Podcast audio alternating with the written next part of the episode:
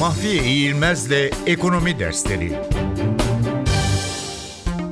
Ekonomide Komplo Teorileri Komplo teorisi herhangi bir olay hakkında kamuoyundan saklandığı iddia edilen gizli bilgilerle veya olayın arkasında görünmeyen güçlerle ilişkilendirilerek ortaya atılmış alternatif açıklamalara verilen isimdir. Bu tip iddialar popüler kültür alanında her zaman kendisine yer bulabilmiş, ilgi çekmeyi başarabilmiştir.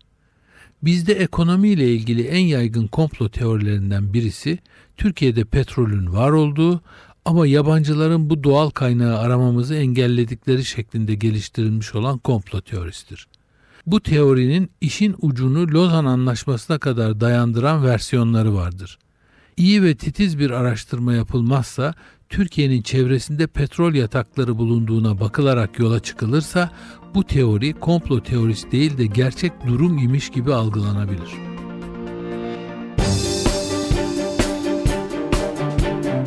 Mahfiye İğilmez'le Ekonomi Dersleri